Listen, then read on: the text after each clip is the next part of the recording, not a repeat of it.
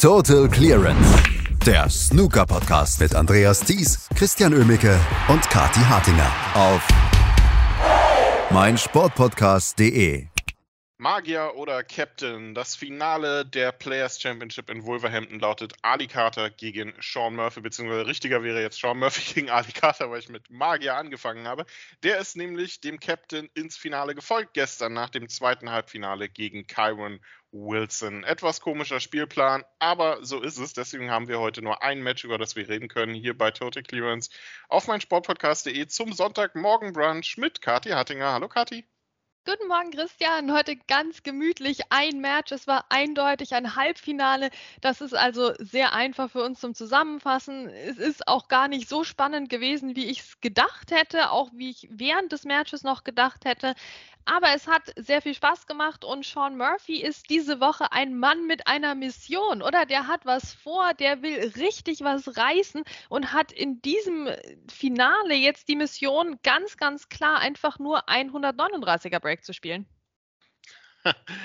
Auf jeden Fall. Ähm, ja, Sean Murphy ist der Mann der Stunde, wenn man so möchte. Ähm, äh, er steht ja dann mit Ali Carter heute einem Mann gegenüber, der auch in sehr guter Form ist. Aber Sean Murphy jetzt das zweite Finale innerhalb einer Woche, nachdem er bei den Welsh Open ja noch von Robert Milkins aufgehalten wurde, sieht das diese Woche dann noch ein Tick fokussierter aus. Ich meine, Karen Wilson hat nicht schlecht gespielt gestern gegen Sean Murphy, kann man nicht anders sagen, aber der Magician war auf einem anderen Level. Ja, definitiv. Und das sind mal wieder schlechte Nachrichten für Kyle Wilson, weil jetzt haben wir wieder so ein, so ein Kyle Wilson-Match, was er verloren hat, wo wir sagen, ja, hat nicht schlecht gespielt, hat nicht viel falsch gemacht oder so. Ja, aber er hat halt auch nicht überragend gespielt, Christian. Er hat halt auch nicht gespielt wie jemand, der das Turnier jetzt gewinnen wird. Und dann bist du halt raus im Halbfinale und fragst dich nachher wieder so, ja, woran hat es gelegen? Ich, wir können jetzt nicht sagen, ah, das waren, das waren die langen Einsteiger. Also wie manchmal bei Mark Selby in letzter Zeit. Also, ja, die langen Einsteiger haben überhaupt nicht funktioniert und dann, dann lief es halt nicht. Oder ja, gut, gut, der kann irgendwie keine Safeties im Moment, das war unpräzise. Nee, das waren ein paar Bälle, die einfach nicht so liefen bei ihm und die Breaks wurden nicht ganz so hoch wie eben bei Sean Murphy und irgendwie so der, der letzte Esprit hat gefehlt und den hättest du halt gegen diesen Sean Murphy wirklich gebraucht. Ja, der schon angefangen hat mit einer 135 und sein höchstes Break eben von der 133 auf die 135 verbessert hat. Ähm, und dann ging es eigentlich recht schön hin und her, oder? Zweiter Frame dann mit der 87 an, ging an Karen Will Wilson, dann Sean Murphy mit der besseren Chancenauswertung, dann, dann Karen Wilson mit der besseren Chancenauswertung. Und dann stand es 2 zu 2 und ich dachte mir, ja, das könnte eine Entscheidungsframe geben, aber nach dem Interval ging es dann nur noch in eine Richtung, mehr oder weniger es ging nur noch in eine Richtung. Ähm, Karen Wilson hatte immer ziemlich gut mitgehalten, bis zum 3 zu 3. Und ähm, nachdem Sean Murphy dann zum vierten Mal in Führung gegangen war, kam der achte Frame, in dem Karen Wilson eine gute Möglichkeit hatte, das Ding zuzumachen. Und dann kam ein wirklich sehr starkes Break von Sean Murphy, eine 41, mit der er dann erstmals auf zwei Frames Vorsprung stellen konnte. Wirklich sehr schweres Bild, sehr tolles Break, was er da gespielt hat. Und danach gab es im Prinzip kein Zurück mehr. Der neunte Frame war dann nochmal etwas umkämpfter. Murphy brauchte drei Chancen, um das sicher zu machen, aber Kyron Wilson war auch so ein bisschen der Zahn gezogen letztendlich. Und jetzt ist die Frage, was so ein Spieler wie Kyron Wilson jetzt damit anfängt. Die Saison ist nicht wirklich schlecht, die Kyron Wilson hat. Er spielt relativ solide, die Ergebnisse kommen ganz gut rein. Er hat ja auch ein Turnier gewonnen. Ähm, aber so richtig ähm, fehlt mir dieser, ähm, dieser, dieser, ich sag mal, dieser Vergleich zu den absoluten Top-Spielern. So der, der Moment, wo ich dann mal denke, ja, das ist ein Match, was Karen Wilson jetzt mal wirklich richtig gewonnen hat, wo er richtig einen saustarken Spieler mal den Zahn gezogen hat. So richtig fehlt mir da bei Karen Wilson dieser letzte Poeng zu den absoluten Topspielern. Ich weiß nicht, wie es dir da geht. Ja, ganz ähnlich, leider. Ne? Und wir, wir sagen das jetzt nicht mit Gehässigkeit oder weil wir irgendwie zu große Ansprüche an die SpielerInnen haben, sondern das ist ja ein Anspruch, der, den Kyle Wilson an sich selbst hat. Der möchte ja zu den, zu den Top 3, Top 4 der Welt gehören. Jetzt nicht nur zu den Top 16 und zu denjenigen, die mal Turniere gewinnen, sondern der möchte zu, zu den Neil Robertsons, zu den Mark Selbys gehören. Der möchte zu denen gehören, die eine Ära prägen. Ne? Das sagt er ja selbst. Der will auf dem TV-Tisch spielen. Ja, der will will einfach mehr und Jetzt ist die Saison wirklich in der Endphase. Ne? Wir haben eben die, die chinesischen Turniere, die rausgefallen sind, das Turkish Masters. Ähm, wir haben jetzt natürlich noch das WST Classic, ne, unser aller Lieblingsturnier, wo man auch die ersten drei Tage gar nicht zusehen kann. Und das sind die Tage, die am Wochenende wären. Also auch da passieren mysteriöse Dinge wieder hinter verschlossenen Türen im Snooker. Bin mir nicht sicher, ob das die richtige Strategie ist. Jedenfalls kommt nicht mehr allzu viel in der Saison. Und das bedeutet, wahrscheinlich haben wir wieder so eine Saison, in der Karen Wilson nicht es geschafft hat, aufzuschließen zu dieser absoluten Elite. Gruppe mit, mit dem ganz großen Glamour und mit dem garantierten Platz auf dem TV-Tisch. Und das ist dann eigentlich schon wieder eine verlorene Saison für den Kyle Wills. Also klar, ich meine, der hat ein Turnier gewonnen, super, Trophäe im Schrank. Der hat ähm, seinen Lebensunterhalt mehr als verdient ne, auf dieser Tour.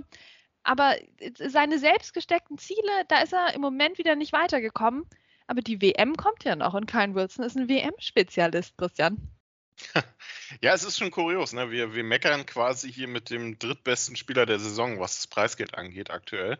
Ähm, aber es ist schon sehr, sehr merkwürdig, weil er, er, erreicht oft Viertelfinals, Halbfinals, aber so das ganz, der, der ganz letzte Schritt, ja, vielleicht hat Mark Allen auch einfach zu viel überstrahlt diese Saison, um, um so ein bisschen auch auf die anderen Spieler zu achten. Ja, jetzt haben wir Sean Murphy gegen Ali Carter heute. Ähm, ich denke mal, die Sympathien werden relativ klar verteilt sein. Ähm, ich glaube, es ist eigentlich nur logisch, wenn Sean Murphy heute den Titel holt, oder? Also, das ist jetzt Anklopfen in den letzten zwei Wochen mit aber ja, Füßen und Händen. Ja, ich würde mir sagen, der kommt mit so einem Vorschlaghammer und haut da gegen die Tür, aber der ist mit Glitzer behaftet, Christian. Und ich glaube natürlich, dass wir uns für den Sean Murphy auch mal wieder einen Titel wünschen würden. Ähm, Ali Carter ist trotzdem jemand, der im Finale nicht aufsteckt, ne, der sich rein verbeißen kann und der es dem Sean Murphy denkbar schwierig ähm, machen wird. Also das, ich, das wird jetzt nicht ganz, äh, das wird jetzt nicht ganz einfach und Ali Carter hat auch eine sehr gute Bilanz gegen den Sean Murphy. Allerdings muss man sagen, beim, ähm, beim World Grand Prix, da hat der Sean Murphy mit 4 zu 0 gewonnen gegen den Ali Carter. Das war jetzt so deren letzte Begegnung und die ist noch nicht so besonders lange her. Das war der 2023 World Grand Prix. Also das spricht für Sean Murphy. Ich glaube, die, die allgemeine Bilanz, ähm, die spricht tatsächlich für, für Ali Carter und die spielen ja auch schon eine ganze Weile gegeneinander. Ähm, wobei natürlich da auch immer wieder so Sachen drin sind wie, ähm, wie hier Championship League und all das. Ähm, 2020 haben sie beim Masters gegeneinander gespielt. Das ging an Ali Carter. Ähm, davor beim Masters ging es an Sean Murphy. Also da in so diesen, diesen prestigeträchtigeren Duellen der jüngeren Vergangenheit ähm, äh, sind sie relativ gleich auf. Also ich glaube, uns erwartet ein spannendes Finale mit anderen Worten, wenn wir hier auf die Statistiken gucken, aber gleichzeitig hätten wir es eigentlich auch schenken können, weil das hätten wir auch so gedacht, oder dass das zwischen den beiden eine, eine interessante Angelegenheit werden wird heute.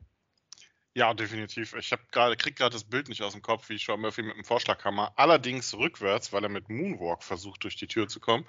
Das ist so ein Bild, was ich gerade davon habe. Vielleicht fasst das ganz gut zusammen, warum Sean Murphy seit den Welsh Open 2020 keinen Titel mehr geholt hat. Also es wäre eine lange, lange Durststrecke, die da heute beendet wird, unter der Leitung von Brandon Moore. Also können wir uns schon mal auf 19 Frames freuen.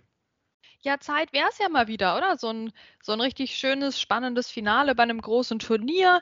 Ähm, ja, ich würde mich freuen. Ich meine, es ist immer gute Nachricht, dass das jetzt nicht irgendwie Neil Robertson gegen Barry Hawkins im Finale steht oder Jack Lisowski gegen irgendwen, sondern dass das jetzt heute eine ausgeglichene Sache irgendwo ist ähm, zwischen zwei Leuten, die sehr unterschiedlich spielen, aber eben durchaus attraktives Snooker auch spielen. Ich glaube, da kann man eigentlich als Fan nur gewinnen, wenn man da heute einschaltet. Jack Lisowski wird froh sein, dass heute mal keiner im Finale steht, der seinen ersten Titel holen kann. Ähm, egal. Uh. Wir, wir, egal. Egal, wir kriegen einen Seitenhieb auf Jack Lisowski, kriegen wir irgendwie immer unter. Ähm, die Frage. Es tut ist, mir so leid. Es tut mir so leid, Christian. Ich würde ja nichts lieber als mal einen Titel feiern hier für Jack Lisowski. Ja. Wobei, noch lieber würde ich einen Titel für David Grace feiern. Aber ne, das, das machen wir ein andermal. Das, ich, es ist halt so schade, aber er macht es halt auch nicht. Er, gewinnt, er gewinnt halt nicht. Punkt, der Jack Lisowski. Und dann ja. bietet sich das leider so an. Aber wir wünschen ihm alles Gute. Ich glaube, Jack Lisowski hätte das auch lieber, dass man über einen Titel von ihm redet. Aber dann muss er ihn auch endlich mal holen. Wir ähm, schauen mal, vielleicht holt er den Titel ja in Wien, Kati, um mal so einen kleinen Überschlag zu machen. Ähm, bringt ihm zwar ranglistentechnisch nichts, aber ähm, das Vienna Snooker Open dieses Jahr ist wieder da. Das ähm, sicherlich, ja, ich würde sagen, bekannteste äh, Pro-Am vielleicht nach dem äh, Paul Hunter Classic äh, in der Vorjahr-Ranglisten-Ära. Ähm, Kathi, das äh, Turnier in Wien äh, erfreut sich eigentlich ziemlich großer Beliebtheit, vor allem auch bei einigen Profis und es ist dieses Jahr zurück. Ja, es ist endlich wieder da nach der Pandemiepause. Das ist wunderbar. Man musste die Info aber ein bisschen suchen jetzt als Fan. Ne? Wenn du vielleicht nicht drinstehst in irgendwelchen SpielerInnen-Newsletters, ähm, da war das schon mit Recherche verbunden, mal zu gucken, ob das Turnier dieses Jahr wieder stattfindet und wann. Aber es ist zurück. Es ist auch zurück am gewohnten ähm, Ort im Kalender, nämlich direkt nach der WM. Also das ist dann vom, vom 4. bis zum 7. Mai in Wien eben. Und Wien ist ja sowieso immer eine Reise wert. Und dann kann man einfach vorbeikommen und kann Snooker gucken. Die Liste der SpielerInnen ist schon lange. Wir haben bekannte Namen halt dabei. Ich glaube, man kriegt einen guten Eindruck von dem Turnier, wenn ich jetzt sage, dass Craig Stedman mitspielt ne, und Mark King. Also in vorherigen Jahren vor der Pandemie, da war auch immer Robert Milkins am Start und eben David Grace und all das. Also da sind im Moment noch ein paar Namen auch offen, kann ich schon mal verraten, weil ja einige dann auch immer gucken müssen, ne, klappt das mit der Q-School?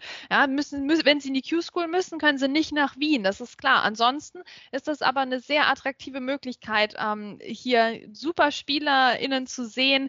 Ähm, wir haben auch Julian Boyko schon auf der Meldeliste. Ähm, wir haben den Flo Nüssel natürlich am Start. Also ich freue mich schon so drauf. Ich werde vor Ort sein, den, den Flo Nüssel dann auch mal live spielen zu sehen ähm, beim Vienna Snooker Open. Also ja, ich, ich muss hier einfach ein bisschen Werbung machen, weil ich mich persönlich total freue, dass dieses Turnier wieder stattfinden wird. Ähm, und das eben so eine gute Möglichkeit ist, ne, ein bisschen Sightseeing, bisschen Snooker, ein paar bekannte Gesichter. Also was will man denn mehr? Es gibt bereits eine, eine Warteliste, also falls jemand überlegt teilzunehmen, ähm, 16 Spieler sind da schon drauf ähm, und es werden wahrscheinlich noch mehr werden. Es werden auch einige Profis dann am Start sein, die ähm, sich dann ja, Richtung WM dann vermutlich entscheiden werden, ob sie spielen und wer dann genau dabei ist. Also wenn man sich da mal durch die Siegerliste guckt, Mark King, Peter Ebden, David Grace hat das Turnier auch schon mal gewonnen. Oh, Michael ja. Giorgio, Mark Joyce ist der letzte Sieger aus 2019 gewesen. Also da sind durchaus gute Namen dabei und der Eintritt ist frei. Also wer einen ähm, Ausflug nach Wien mal plant, 4. bis 7. Mai, ne, Kati, könnte ganz gut funktionieren. Ja, absolut. Also ich habe das eben schon mal gemacht, 2019, so diese Kombination aus, aus Sightseeing und Snooker. Und es lohnt sich wirklich. Ne? Dann guckt man da mal wieder vorbei und dann schaut man sich mal wieder die schönen Orte in Wien an oder setzt sich in so ein Kaffeehaus. Ne? Also das ist schon, das hat schon Charme, wirklich, dieses Turnier in Wien. Und das ist wirklich low-key. Also das ist jetzt nichts für die Freunde der Glamour-Sofas beim Masters, sondern na, da sitzt man halt auf ein bisschen gediegeneren, also ein bisschen runtergekommeneren Stühlen vielleicht und, und guckt dafür aber aus nächster Nähe Snooker. Vielleicht nicht aus dem besten Winkel, aber was soll's denn? Ne? Das ist einfach, das ist entspannt. Es gibt auch eine Players Party. Also das macht richtig Spaß, dieses Turnier. Ähm, genau, deswegen schön, dass es das noch gibt, dass es die Pandemie in dem Sinne überstanden hat, dass es jetzt zurück ist.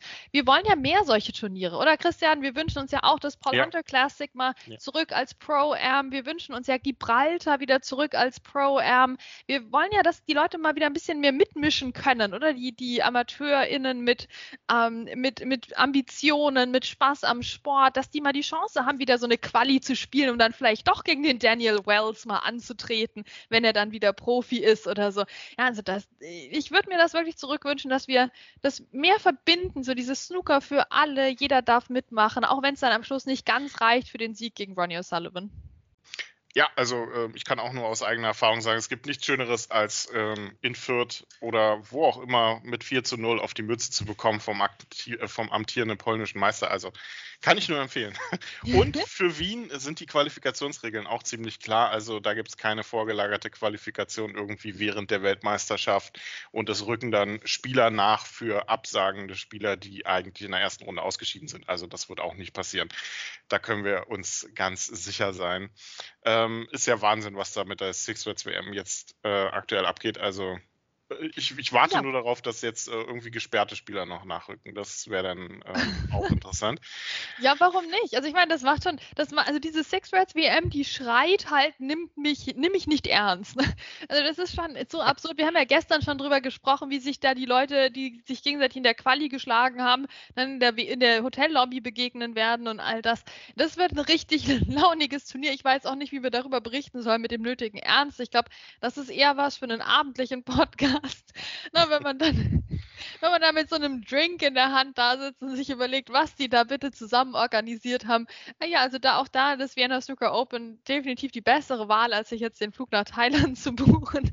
Ähm, ja, das, äh, Gott. Also was machen sie denn? Also, überall, wo du guckst, links und rechts sind solche seltsamen Sachen in der Organisation von Snooker-Turnieren. Oder als hätten wir nicht schon länger ein professionelles äh, Snooker-Gewerbe am Laufen eigentlich. Ne? Aber nee, nee, nee, komm hier und da, überall verändern sich die Regeln oder die Cut-Offs und hier gibt es Probleme, da finden Turniere parallel statt.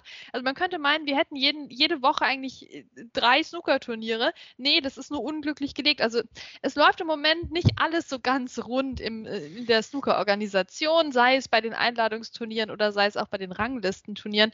Aber vielleicht kommen da auch wieder bessere Zeiten. Ich bin jetzt, ich bin jetzt einfach mal optimistisch, Christian. Das muss denen doch auch auffallen, dass diese Saison irgendwie, irgendwie einiges an Kuriositäten passiert, was man eigentlich vermeiden möchte. Ja, also vielleicht ist dann statt Six Words WM gucken, einfach mal hinsetzen, einen schönen Film anmachen, weiß nicht, sowas wie Cinderella oder so und dann ganz gemütlich einfach die Six Words WM beiseite lassen. Es freuen sich auf jeden Fall die zufällig ausgewählte, äh, zufällig ausgewürfelte Anzahl der Zuschauer, die am Finaltag des WST Classic dabei sein dürfen, vor Ort. Ähm, das ist exklusiv. Exklusiv, Christian. Es gibt, glaube ich, 160 Plätze. Also da ist jetzt der Run auf die Tickets, dass man an diesem random Mittwoch im März, Mittwoch, das Finale gucken kann. Es ist schon, es ist schon echt absurd, oder? Ich meine, wie kann man dann, da machen sie das Turnier und dann die sind ja an dem Austragungsort, also de, de, das findet ja statt, aber dann lassen sie keinen rein, aber dann am Schlusstag schon, aber der ist halt unter der Woche. Also wenn ich da wohnen würde, ich weiß es gerade gar nicht ehrlicherweise, wo genau das ausgetragen wird, aber weil es ja hinter verschlossenen Türen... Morning, Morningside ah, Arena. Super. Ja, schon, wenn ich in Leicester wohnen würde, da würde ich doch da hingehen, da hier mal 15 Pfund oder guckst du dir mal ein bisschen das, das WST Classic an. Ja, aber am Wochenende, aber doch nicht am Mittwochabend und dann noch Schlange stehen für einen von 160 Plätzen. Also wenn die da nicht Sofas und Häppchen reichen, dann weiß ich auch nicht. Oh Mann, wir werden es auf jeden Fall sehen und wir werden sicherlich in irgendeiner Art und Weise auch darüber berichten, dann zu gegebener Zeit. Jetzt genießen wir heute erstmal das Finale bei der Players Championship in Wolverhampton zwischen Sean Murphy und Ali Carter unter der Leitung von Brandon Moore. Also hoffentlich gibt es dann mal wieder einen Decider in einem Ranglistenfinale. Und wir werden morgen darüber sprechen hier bei Total Clearance auf meinsportpodcast.de. Total Clearance, der Snooker-Podcast mit Andreas Thies und Christian Oemicke auf meinsportpodcast.de. Wie baut man eine harmonische Beziehung zu seinem Hund auf? Puh, gar nicht so leicht. Und deshalb frage ich nach, wie es anderen Hundeeltern gelingt, beziehungsweise wie die daran arbeiten. Bei Iswas Dog reden wir dann drüber. Alle 14 Tage neu mit mir, Malte Asmus und unserer Expertin für eine harmonische Mensch-Hund-Beziehung, Melanie Lippisch. Iswas Dog mit Malte Asmus. Überall, wo es Podcasts gibt.